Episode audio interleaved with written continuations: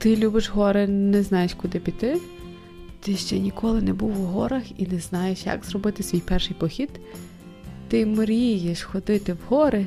Тоді послухай Ганна Ванрад подкаст, де я розповідатиму тобі про гори, надихатиму різними локаціями, а також братиму інтерв'ю у інших любителів гір, які будуть ділитися з тобою своїм досвідом. Гайда в гори по пригоди! Привіт! Я вас вітаю на подкасті Ганна Вандат. Ганна ходить гори. Перший україномовний подкаст про гори, походи і пригоди.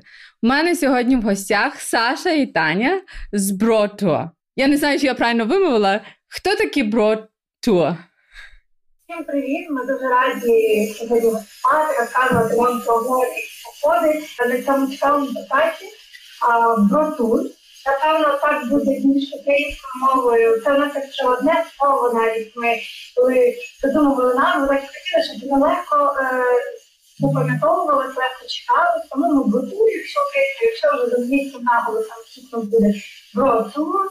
Бротур це походи і подорожі з душею, адже бро це та частичка наших походів різних саме. Ми намагаємося такі наші подорожі робити максимально комфортними перед все для наших учасників, щоб відчувалася е, близькість і зв'язок е, більшості відсотків.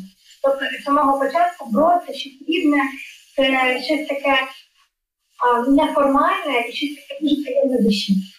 Одним словом, ми ставимо до наших туристів і просто як до друзів, і вже після першого походу ми з ними навіть спілкуємося, інколи інколи зустрічаємося, якщо є змога в Луцьку, там бо ми в Луцьку самі живемо, mm-hmm. і бро е, особлюється в нашій нації. Угу.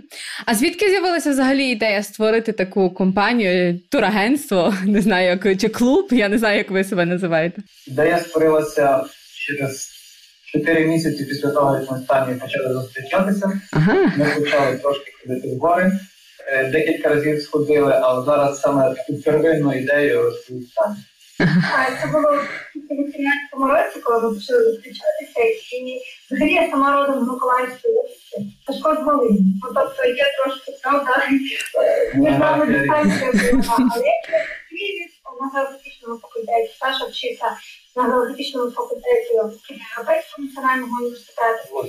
Так, Луцьку. І нас поєднала географія, як банально так звучить, але ми були активними блогерами весь час навчання. І на одному з географічних конгресів всеукраїнських, який організував Сашко, вже четвертий конгрес, ми саме почали зустрічати. Я, в принципі, як я вступу все життя прожила, потім в Київ переїхала, там теж було. То в мене після практики на географічному була тяга певна дорога. Походять в гори, бо ми там трошки сиділи, чіпили. І коли почала Саша я кажу, а давай сходимо разом, відпочинемо. Ми це їдемо екскурсології, а приїхала тут. Коли ми вже почали зустрічатися, вирішили, що так буде краще. І їдемо екскурсології, ми возили шкільні екскурсії здебільшого. Автобусні тури з ночівлями в готелі, тобто про походи Ми ходили відпочивати. Один раз ми вирішили зробити такий похід для себе, але запросити декілька друзів. Тоді постаралися друзі, скільки нам було 14 до 12.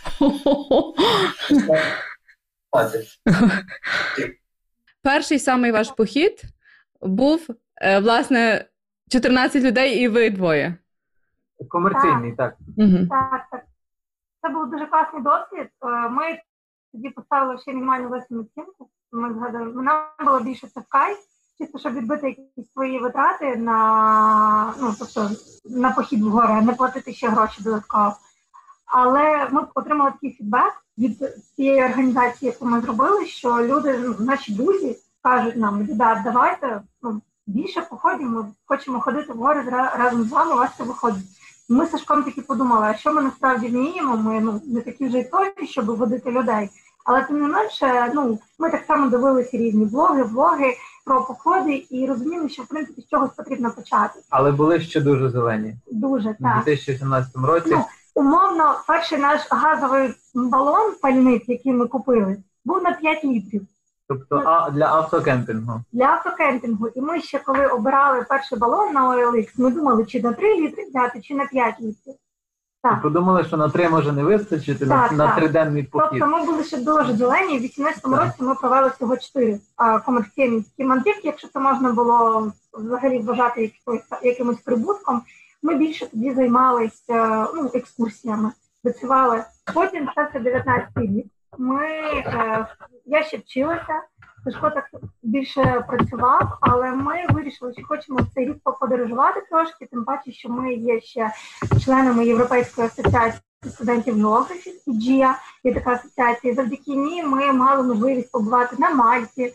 А ми е, Хорватії. да, в Хорватії були. Це була наша перша спільна подорож е, за кордон з Сашою. Ближнє зарубіжжя теж ми поїздили там. Це Польща, Словаччина, Чехія. е, Чехія, Австрія. В Італію літали. Так. Були в Італії. Тобто, теж- скажімо, таким чином набивали собі досвіду, набивали собі на собі шишок, щоб потім при плануванні і організації подорожей трошки бути вже досвідченішими. Ну і в 19-му році Саша зробив мені пропозицію, і вже нема куди діватися. Ми в 19-му році вирішили не відкладати і зробити весілля згуляти. Тому, в принципі, 19-й рік він був у нас робочим. У нас були я не знаю, це скільки походів ми провели. 19-му 5 всього нас. Це дуже мало, але ну ми їх кайф зробили, зробили класно. І ось після весілля, 5 жовтня, ми згуляли наше весілля. Ми вирішили, що подаровані гроші ми хочемо вкласти. Ну, зазвичай люди на балі лі- летять або кудись на Шрі-Ланку, а ми купили намет, подвійний карімат експерт, Надувний. надувний. І Купили е, взуття собі, спортива, для того, щоб ходити в гори з ним. зимове. так. І вирішила, що наш медовий ми хочемо провести в Доломітових Альпах в Італії. А насправді це було дуже спонтанно, бо я гортала стрічку інстаграм і натрапила на гарне фото золотого даху на фоні Засніжених скелястих Так. вершин. Це було місто Інсбрук. Інсбрук. А, Я по хештегах Австрії. подивилася, кажу, Саша, я сюди хочу. І ось ми спланували нашу мандрівку. І ми буквально за місяць планували собі тріп на 12 днів Мгм. через 5 країн Європи. Так, і ось саме, е, напевно, це така подорож запустили, Але перед тим ми в грудні заснували Бротур. вже придумали, як, е, ну, як ми будемо називатись, бо насправді дуже довго ми не могли на А хто придумав власне назву? Це придумала я, і насправді вона- Таня. Таня придумала. Мгм. а, вона мені прийшла взагалі. От я така дуже дотошна до цих питань. Мені потрібно, щоб все відповідало багатьом параметрам.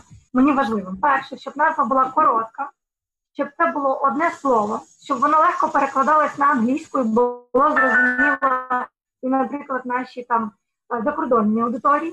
Мгм. і щоб були в Україні зрозуміло, і найголовніше, щоб передавали нашу ідею. Тому ми мучились з нею рік точно. От з 18-го року, як тільки почали працювати, ми не могли придумати собі назву.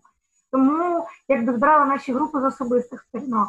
Мгм. А ось в один момент я от ходила просто думала, ну як, ну як, ну як. І я десь почула бро. Я Мгм. думаю, клас, це те, що нам треба. Бро, це щось близьке, щось таке приємне душі, що це Це сленгове слово. і в нас я зрозуміла, що саме Да, да, да, все. слово, воно англійською зрозуміле, Мгм. і для нього до нього ми додали частоту. Навіть я б не сказала, що наші походи це тури, в принципі, і Мгм. наші мандрівки це тури. Але е, воно дуже так лаконічно поєднувалося, і навіть слово тур, в принципі, кажу, не всі з першого разу розуміють, чому тур. Але бро-тур вже як от бро-тур це вже одне просто слово, мені здається. Тобто, яке на слуху у наших мандрівників, які з нами їздять, та наших друзів. Тому мені, в принципі, дуже подобається наша назва, я від неї кайфую. Це класно. Головне, що люди її легко запам'ятовують. Так, так, діляться один з одним. Саме після наших спільних подорожей за кордон, коли ми вже придумали назву в кінці 19-го року, ми вже заснували наш абратур і дуже активно почали а, вести нашу діяльність. Але тут карантин, тому наступне твоє питання, і ми будемо відповідати поступово. Не питання, а яка ваша команда? Тільки вас двоє, чи є хтось ще вам ще допомагає? Тому що я бачу по інстаграмі, що ви дуже багато робите турів, а ще й з маленькою дитиною. Я думаю, ну як це ви це все з'єднуєте? Друзі, колеги, географи теж дивуються, як ми скільки встигаємо. Не знаю, напевно, найкраща мотивація в нас там спить в сусідній кімнаті. От це наша третя учасниця команди, маленька Софія. Е, минулого року, коли в нас було на одні вихідні, були святкові вихідні незалежність і конституція. В нас було по два походи. Таня ще годувала Софію, то ми е, підключали зі Львова нашого дуже хорошого друга, такого mm-hmm. зброю, який розуміє нашу ідею, сутність е, Ростислава, і він водив ці походи. Тобто, скажімо, в нас є ще один гід, коли нам потрібно, ми його можемо долучити. і Він може провести похід не гірше мене. Mm-hmm. Але поки нас в команді, ну от можна сказати, троє, четверо. Тобто Софія, Ростислав і ми двоє. А хто за От, власне, я хотіла запитати за контент. Хто робить ці всі повідомлення? Це ж треба багато часу. Я знаю, це просто це моє лише тільки хобі, це не є робота, а вас це у вас постійно виходять пости, там стільки багато інформації, де ви де у вас з'являється час. Сторіс більш відповідає Таня за сторітелінг, це було гарненько, красиво. Е, пости здебільшого пишу я. Uh-huh. От е, походи теж більш ходжу я, але в червні ми провели сім походів, і було двоє вихідних, коли ми їздили. Таня один похід вела, а я в другий, бо Софію ми вже можемо спокійно лишати на батьків. Так, ми вже працюємо повноцінно з двох гідами, тому, скоріш за все, будемо збільшувати кількість походів, мандрівок наших, можливо, от скоро відновимо навіть закордонні подорожі, так як я можу в принципі повести за кордон. Mm-hmm. А, Але от стрілку інстаграм ми по можливості Добре. Е, хто що може, е, хто має час, той і пише, той робить. У нас є певні домовленості, е, як ми робимо це, як ми оформлюємо наш стиль.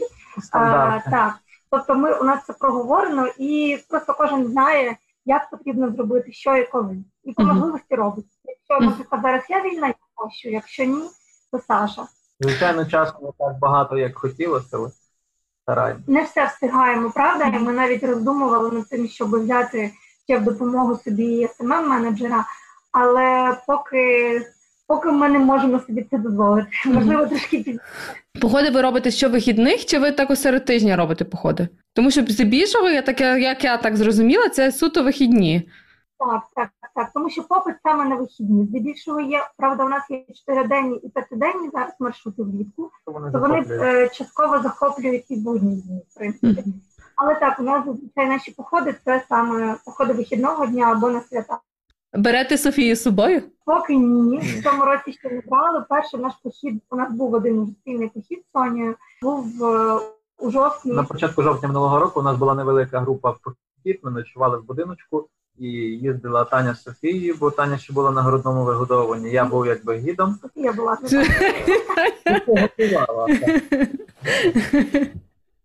І тому тре, тре, в третій день ми ходили всі разом там в легкий трек на хребет Кострича, там ми собі несли спільного. Угу. А є у вас якісь улюблені походи, куди ви повертаєтесь знову і знову? От задоволенням йдете туди і просто кайфуєте? Так, так. Я напевно скажу, у нас є ще авторський класний маршрут, тільки ми разі його на літо не ставили, у нас завжди набираються туди групи, причому навіть без реклами. Дуже класний, мені подобається бо він, в принципі, підходить новачкам, а називається таємнича Чорногора. Мені подобається цей маршрут тим, що е, за три дні походу ти можеш чути атмосферу е, намету реально, бо ми наметове містечко розбиваємо на дві ночі в одному місці. Тобто це як базовий табір. Так, базовий табір робимо такий біля близько біля озера Несамовите, стоїмо біля цього високогірного озера, а потім в другий день ходимо радіально по вершинам Чорногірського хребта, беремо, так сказати, сходимо на три двохтисячники. Шпиці, озеро Бребенеску. Так, ми захоплюємо озеро Бребенеску, шпиці, які дуже популярні є. Ну, а в третій день штурмуємо Говерлу. Але по хребту. Так, а, окей. так тому дуже класно. Що він насичений за три дні, можна побачити дуже багато на найвищому хребті українських Карпат. Так, Чорногора це завжди класно, і круто. Ну, і мені подобається тим, що цей похід, скільки би ти не ходив, ти рівно Чорногора кожен раз тебе по-рівному зустрічає.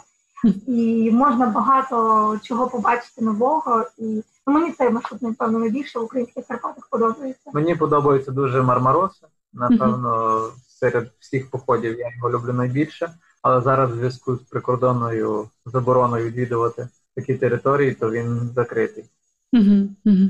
А Мармарос такий, ми придумали календар. У нас є наш, і на кожен місяць Робили, робили календар з наших фотографій. Тобто з кожного місяця ми там були в походах і робили Мармароси 10 і, і з 12 місяців 8, 8 фотографій з Мармарось. І там найкрасивіші фотографії дають. Я бачила, це у вас у вас було ці деякі фотографії в інстаграмі. Є вони. Клас. Вісім фоток з різних місяцях і Тобто ми зима, і виявляється, що от суб'єктивною нашою думкою Мармароси найгарніший Так. масив українських контактів. А ви коли були дітьми, ви ходили в гори? Ваші батьки вас водили в гори? Ні. Я взагалі не бачила нічого. А звідки з'явилася ця любов? з навчання на географічному факультеті. Бо я як навчався, їздив на практику на першому курсі, на третьому мене там брали як е, активного студента на п'ятому. І тоді ще любов до походів в мене якось так не проявилася. Просто це були одноденні сходження на Говерлу. Ночували ми там знизу, десь там в ліску в кемпінгу, тобто не в горах самих, і я якось тим ще не пройнявся. Е, в мене ще така, скажімо, жилка ще зі школи, бо в мене тато вчитель фізичної культури, і він мене брав на туристичні змагання їздив. І, скажімо, це в мене е, жага до природи, до пізнання, до намету, це в мене ще зі школи. Але в похід перше з наметом я пішов в 17-му році, Так, ну а я, а я а Таня в 18-му. 18-му. так. До цього І от буквально за 2-3 роки ми, скажімо собі, набралися багато досвіду.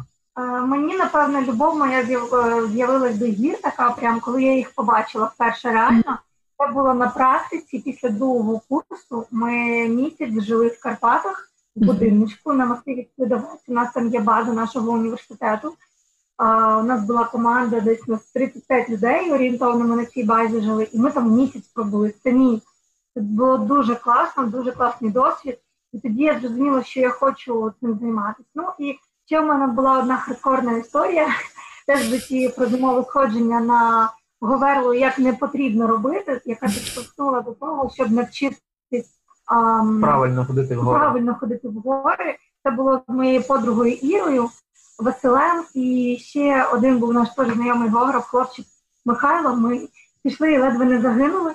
Від того, що ми не взяли спорядження необхідне, ми сподівалися, що ми зможемо переночувати в будиночку на перемичці між Говерлою і Петросом, але, на жаль, через хортовину, ми на Новий рік пішли туди, через хортовину, на жаль, ми не дійшли до будиночка, і е, ми просто заблукали.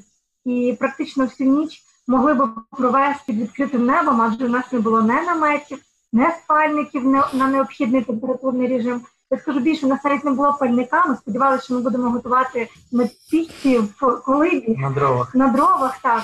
У нас не було нічого. У нас були літні карімати, навіть не карімати, напевно, фітнес лунки. Бо, в принципі, тоді мені ніхто різницю не пояснював, в чому різниця між каріматом і лунком. І коли ми зрозуміли вже, що ми загубилися, дуже сильна хуртовина, а на ту ніч ще був, був дуже сильний мороз, мінус 14 градусів, то е, ми просто дивом врятувалися через те, що ми трапили на будиночок пустий а, мисливський да, притулок. Під, такий. під Говерлою там є за 700 Мгм. метрів до вершини Говерли є екопункт. А, окей. Там, там просто не, І да, скажімо, на такі, на такі ситуації, в яку потрапила Таня з друзями. Мгм. так. І так вийшло, що ми не трапили дивом просто, коли вже блукали на цей будинок, і вирішили, що всіма силами необхідно там заночувати якось, щоб зберегти своє життя. І я пам'ятаю, як зараз ми з Ірою спали в одному спальнику. А Іра то часом не з бродячих псів, Так, та ті, що за, з ними завжди пригоди. Василя врятував іспит. Він з нами не пішов, е, він мав на день пізніше приєднатися. У нас було троє в ту ніч, коли ми заблукали. Був Михайло, я і Іра. І ми з Ірою спали це якраз в одному спальнику. Міша спав в іншому, і третім ми вкривались. Бо нас всього було три спальники. І так ми всю ніч проспали, якщо це можна сказати взагалі, що ми спали. А, я пам'ятаю, ми зранку встаємо, а видимості взагалі не було. Ми відкриваємо двері і все біле. От просто от біле молоко. Ти витягаєш руку, і ти її не бачиш. І я кажу, я мені в той момент здалося, що я померла, і так виглядає рай. Типу, що ми потрапили в рай. Але на щастя, на наше щастя, ми натрапили на ребят альпіністів, які теж йшли за своїм маршрутом. Ми попросили їхньої допомоги, і вони нас спустили тоді в гір, зговели знову. Ми спустилися, були дуже їм вдячні. В принципі, кажу, нормально, бо людина після цього більше в гори не пішла, а мені захотілося навпаки навчитись. Кажу чесно, яка була помилка, ми з Ірою взагалі не вникали, куди ми йдемо, ми довірилися хлопцям. Тобто я не можу звинувачувати там когось в цьому, те, що відбувається, завжди, коли ти йдеш в гори, ти маєш покладатися на себе, на свої знання і на свої вміння, бо із гідом може трапити що завгодно, і погодні умови можуть вносити свої корективи. Тому я не можу там звинувачувати хлопців в чомусь, але я точно тоді захотіла сама розібратись, сама вміти, тобто в будь-якій ситуації, навіть небезпечній в горах, її вміти вирулювати з неї. І я хотіла е, навчитися ходити безпечно. Тому mm-hmm. зараз безпека в походах з братур у нас на першому місці. Mm-hmm. Що би не було, але безпека для нас найголовніше. У нас був життєвий досвід, який нам дав зрозуміти, що гори не пробачають помилок, і якщо вони нас відпустили тоді, коли ми могли загинути, бо ми реально могли загинути, у нас нічого не було, у нас було просто бажання вижити, і ми зробили все для того, щоб спуститися. Але і гори нас відпустили.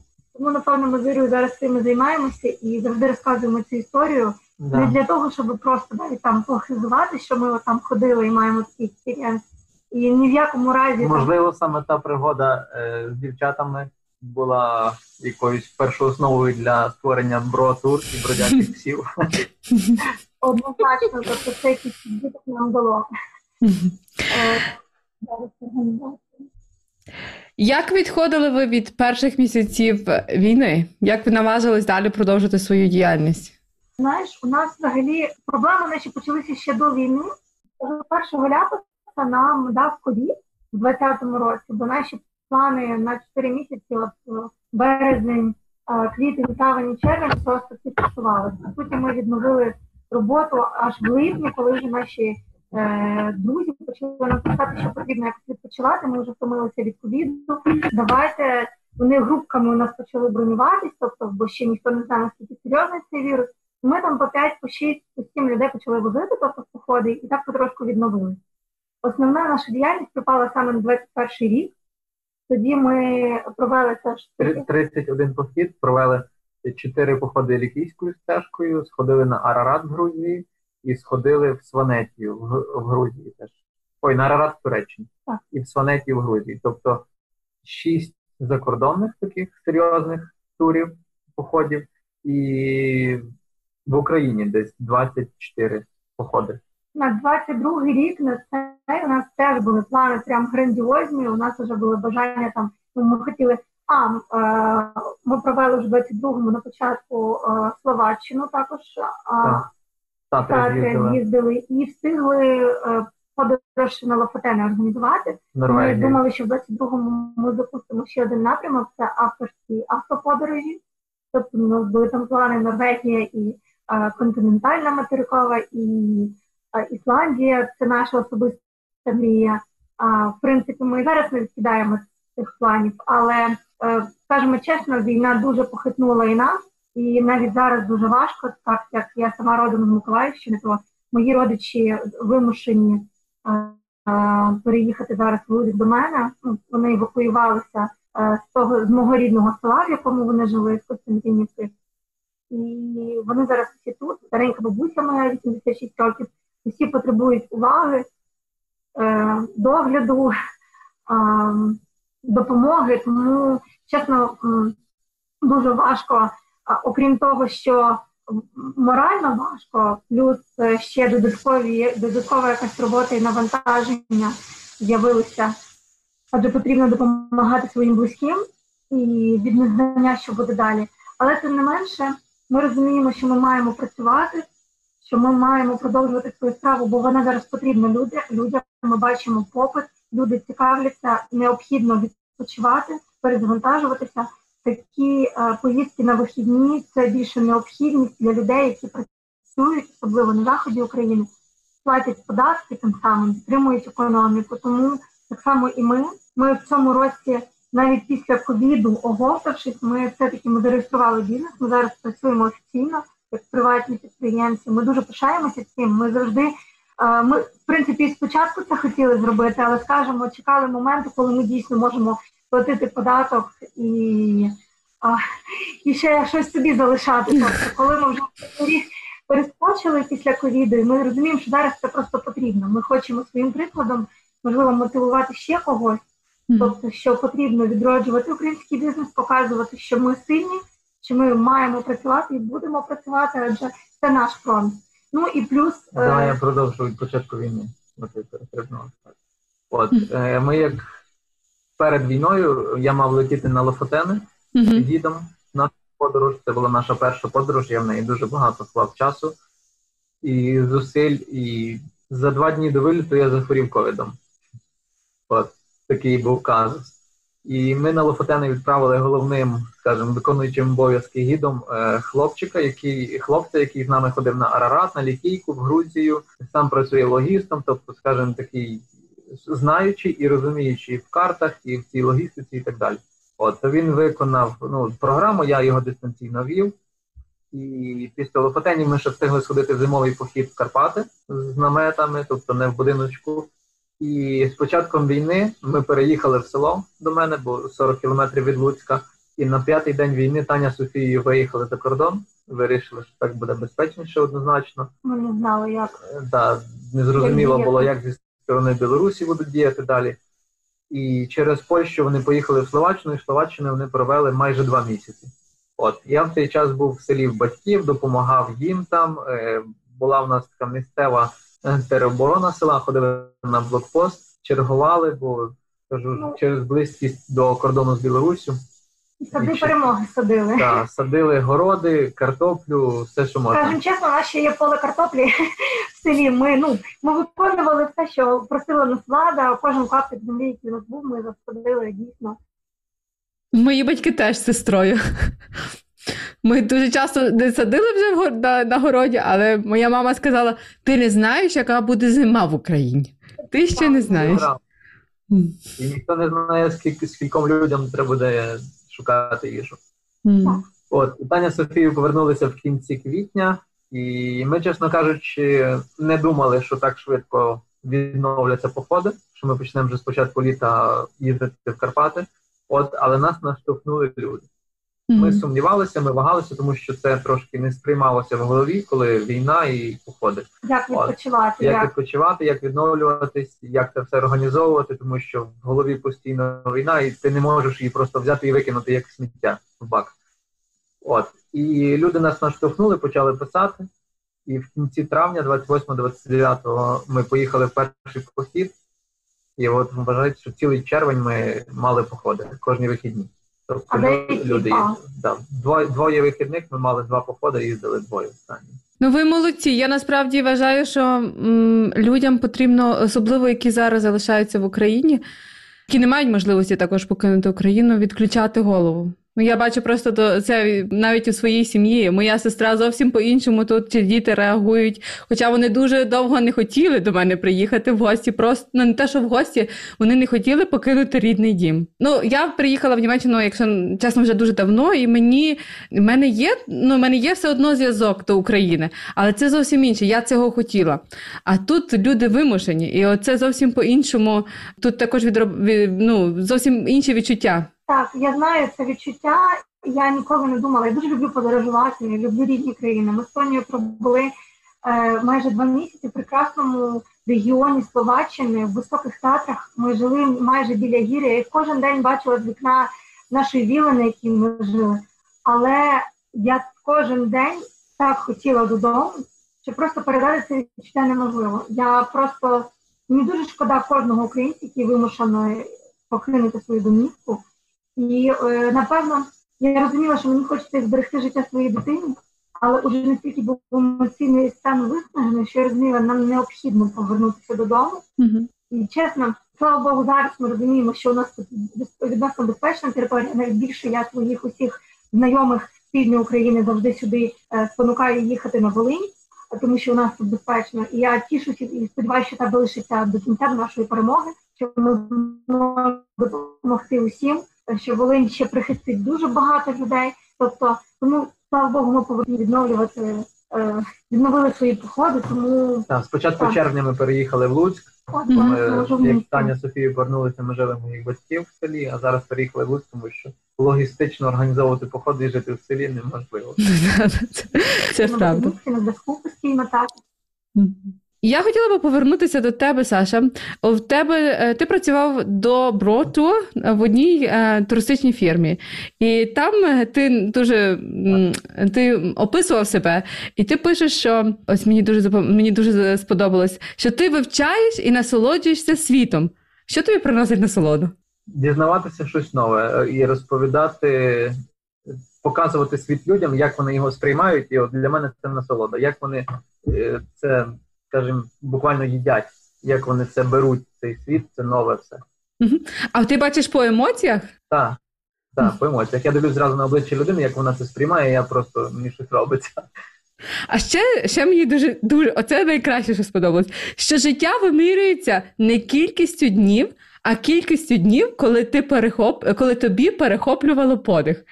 Чи було б вас, чи було багато у вас таких днів, де вам переп, е, перехоплювало подих? Було. Дуже багато, правда. І ці дні, напевно, з подорожами були постійно. От Угу. ці наші подорожі, це, напевно, були дні, коли перехоплює подих. І ми вважайте, що провели вже 75 походів. І я кожен цей похід пам'ятаю от від початку, від старту до кінця. Кожен день всіх людей пам'ятаю, як було, як сходили на вершину, всі такі якісь переломні моменти, і справді такі моменти, де захоплювало подих. І так само наші подорожі з Сашою. Кожна подорож запам'ятовується. От як скільки б ми ну, разом не їздили, кожен день проведений в подорожі, він запам'ятався по-своєму. А коли ти вдома знаходишся, всі дні практично однакові. А от подорожі надихають на життя. І от коли переглядаєш вже фотографії, то ну напевно, напевно, на таких днів було достатньо. Можна в рік скласти Точно. У відгуках я теж дивилася, у вас інстаграм е, в інстаграмі є highlights, і там можна почитати відгуки. І у відгуках, у відгуках я читала, що дуже класно все організовано, все до деталей продумано та дуже смачна кухня. Хто це ж такий куховарить вас у погодах? Хто займається організацією, хто займається кухнею? обидва дуже дотошні і перфекціоністи взагалі в організації. Ми реально все до деталей стараємося продумати просто. Сирний суп з грибами та ковбасками. Це наш фірмовий суп, який ми варимо, одна з наших фірмових страв. Тобто придумала її я, але дуже гарно її виконує Саша. Просто найкраще, ніж Саша, приготувати цей суп не може ніхто. Е, тому у нас зазвичай страви більше креативлю я придумую, але виконую їх просто дуже смачно. Саша правда смачно готує. Сашко. Сашко готує, да. Але я скажу так, що Саша от перед кожним походом він не спить. Хоча ми сваримося на цю тему, кажу, що варто відпочити. Але він, е, тобто, все має перевірити декілька разів, все має чітко скласти, щоб нічого не забути. У нас ще, напевно, ще жодного разу не було так, щоб ми щось таке критично важливе забули. Да, такого якогось великого проколу в поході ще не було ні разу. І ми боїмося цього моменту, тому ми завжди, е, завжди все перевіряємо по декілька разів. Е, по списку у нас є чек-листи, ми по ним перевіряємо все. Ну, це вже з досвідом організації, певні алгоритми з'являються, за якими ну, ми організовуємо, які нам полегшують е, роботу. Поході готую зазвичай також я, там навіть якщо у нас є учасники, які щось там хочуть приготувати. Ну ніхто особливо бажання не ви свого не видає, що він щось там хоче готувати. Зазвичай е, готуємо інгредієнти, нарізаємо, підготовлюємо, а вже, скажімо, процесом варіння страви там чи супу, чи каші, то вже займаюся я. Мене ще цікавить така річ. Ви працюєте завжди з, ну, з великою кількістю людей. Як ви підбираєте тих учасників? Як ви підбираєте учасників походів? Чи є у вас е, певний відбір? Я чула, що бувають гіди, які е, мають відбори. Не усіх беруть учасників, які хочуть, е, наприклад, забронювати у вас похід. Чи у вас такого немає? Є гіди, які проводять співбесіди, перш ніж ними піти в похід. От ми зазвичай, якщо людина до нас пише, якщо людина незнайома і хоче піти з нами вперше, ми з нею спілкуємося, запитуємо в неї досвід походів, її фізичну підготовку. Е, в процесі обговорення, якщо людина щось не їсть, вона нам розповідає, які в неї там є вподобання до їжі, чи вона вегетаріанець, чи веган і так далі. І вже, скажімо, в процесі такої співбесіди в переписці ми вже, скажімо, людину готуємо до того, що вона може з нами піти в похід. Тобто ми е, в процесі переписування е, задаємо такі питання, які нам дають зрозуміти, ну по суті, проводимо ту ж співбесіду, які нам дають зрозуміти, чи людина може, чи не може.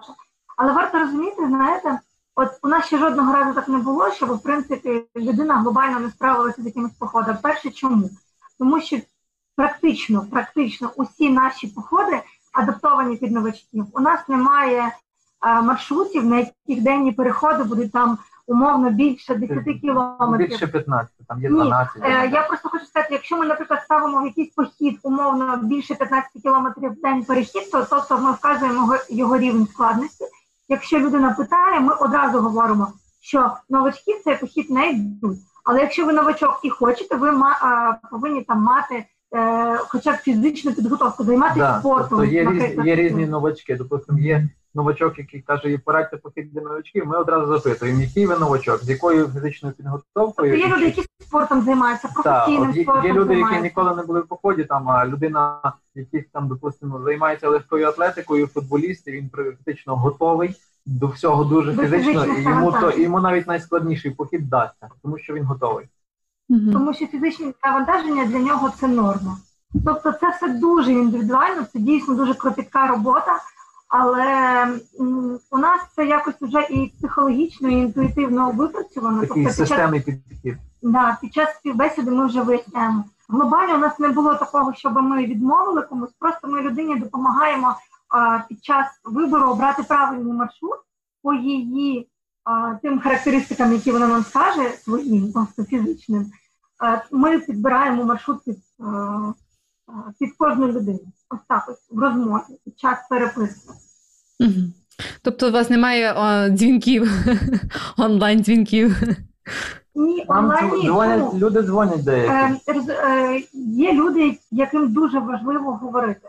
І ми mm завжди за це, якщо є люди, які от передзвонюють і кажуть, а я хотів би обговорити, я хотів би запитати. Коли вам зручно буде говорити? Типу вони пишуть просто mm коли вам буде зручно говорити. Це, і це супер, Без ми проблем. тільки за це. А є люди, які навпаки не хочуть е, зайвий раз. Да, йти на контакт, просто їм зручніше сидіти, десь там дивитися телевізор і переписуватись. Це теж норм. Тобто ми поважаємо простір кожного, тому кожен може обрати для себе той шлях бронювання, який їм зручний. Ну, я бачу, що ви дуже любите своїх учасників і плануєте все до деталей. І це відчувається. Ну, принаймні, я відчуваю. Я ще ніколи не ходила з вами походи, але можливо в майбутньому. Але в мене є маленький хлопчик, який мусить бути зі мною.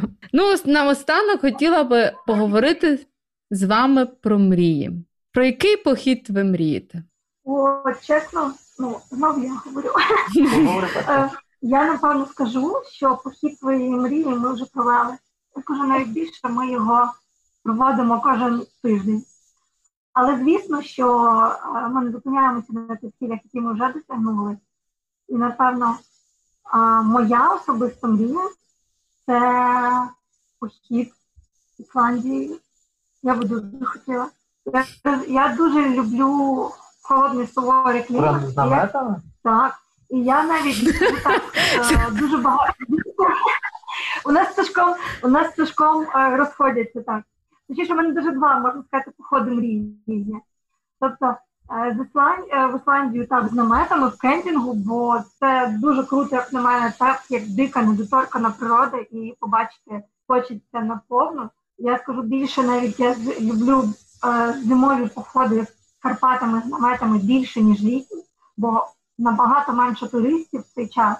Атмосфера унікальна, реально просто свіже повітря, кришталево чисте, цей сніжок, який тільки впав.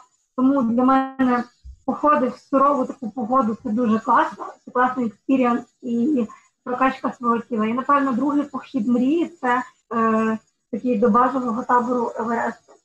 Мені б дуже хотілося. Ми навіть мали плани його здійснити в другій половині 22-го року, але поки не впевнені, через війну ми відклали е, трошки в довгий ящик. поки що ці плани. Але все-таки в мене два походи. В мене, ну, якщо вже виокремити два, то я би в перший похід мрії, то сходив би е, своєю сім'єю, коли Соня підросте, я думаю, так, щоб вона могла нести маленький рюкзачок. Ага. Щоб не їй треба було нести, а щоб вона вже свої там трошки речі несла, і щоб ми так сходили на днів 5-6 разом. Можливо, не Карпати, можливо, якісь румунські Карпати. Е, в загальному, де гарно і де ми могли бути трохи. От. А ще в один похід я сходив би, ну, будемо казати, з таких реальних цілей, я сходив би в трекінг навколо Монблану. Угу. Це поки що, якщо говорити про мрії, але вони більш цілі, ми вже впевнені, колись ми думали, що до нас організувати закордонну подорож або похід це щось нереальне, а тепер організувавши вже, ну, ну це вже є непоганий досвід організації, як я вважаю, хоча він і невеликий, але е, він такий досить прогресивний. Адже за, за рік, грубо кажучи, зробити і кіську стежку, і так, мрія стає близькою ціллю, коли ти над нею працюєш. Це ну, дуже це дуже класний, дуже класна думка. Ну і закінчуючи розмову, ем, два останніх короткі питання, але відповідати одразу ще спадає вам на думку. Якщо не гори, то що б ви робили? Чим ви займались? Я б пекла кісточка. Я дуже люблю кондитерську справу. У мене не зараз не вистачає часу, але я би от займалася випічкою таких десертів на замовлення або відкрила кав'ярню. Саша, а ти? Я зміг би працювати в школі, якби для цього були б належні умови. Ну і останнє. Я так питання, задаю питання, кажу, що би ти робив? І він мені завжди каже, я не знаю, чесно каже, я просто не уявляю, що я можу я не можу, да, я не можу себе уявити кимось іншим. От навіть я, до речі, маю досвід. Е, ну, один рік я працював в школі з дітьми і в Луцьку. І це була не гімназія, не НВК, а просто загальноосвітня школа. От, і, ну, скажімо, я рік я більш не витримав. Було дуже важко, бо я був один на всю школу на 700 дітей, і було дуже велике навантаження. Я просто не встигав їздити на вихідні походи, готуватися до уроків, перевіряти і так далі. Тому я звільнився. Mm. І я не уявляю себе кимось іншим, ніж гідом. Хто або що вас надихає в житті? Ну, тут е, нас, в принципі, мені здається, нас надихають люди 100%. Їхні емоції. Якщо говорити про роботу, наприклад, от надихають працювати далі нас люди, їх емоції, коли ти бачиш щасливих людей, задоволених, усміхнених, відпочивших. Боже, попарившихся в чайні, там все, то а, ти просто надихаєшся далі далі. Коли їхні відгуки, їхні емоції, які вони е, висловлюють, їхні подяки, однозначно. Але коли ми приїжджаємо додому, то мені здається, ну мене надихає дуже Саша. Навіть коли я втомлююсь, я бачу його натхнення, його іскорку, і я така, ні, мені треба зібратися і працювати далі. Тому надихає мене Сашко. Мене надихають загалом всі подорожі, бо це бо я роблю те, що я люблю. Дуже банально, напевно, але от ні, це це насправді це насправді найкраще. Ну насправді це найкраще, що кожен собі бажає робити те, що він робить. Я вам, Таня і Сашко, я вам дуже дуже дякую за вашу розмову. Ну, пролетів час, година часу, чи навіть 45, Я не знаю, навіть не пролетіло як 5 хвилин для мене. Я вам дуже вдячна. І якщо наостанок у вас є якісь побажання, я вам особисто бажаю е, насправді зараз мирного неба та багато-багато походів. Ми дуже дуже дякуємо тобі за цю розмову прекрасну, за те, що ти нас все-таки виманила поговорити, розказати про свій досвід. Це перше. І хочеться нашим слухачам, які будуть слухати твій подкаст, сказати таке, щоб вони не відкладали надовго те, що вони можуть вже зробити зараз. Ми знаємо, що походи в гори дуже специфічна така справа, і багато людей відкладають її, бо бояться. Так от не потрібно боятись, бо ми ми з Сашою саме той приклад який не побоявся. Ми обидва людей, е, ми обидва не ходили в гори з маличком, ми почали це в дорослому віці, ми нічого для цього не мали, але ми це навчились. А коли є люди, які це вміють, які е, знають, як круто організувати, Тому не треба вагатись, якщо ви маєте знайомих або не маєте і маєте бажання йти в похід, шукайте цю можливість, не бійтесь і беріть від цього життя по максимуму все, не відкладайте на потім. Да. І перш за все слухачам миру, і щоб кожен міг бачити рідних якомога Так, частіше так. і при мирному небі.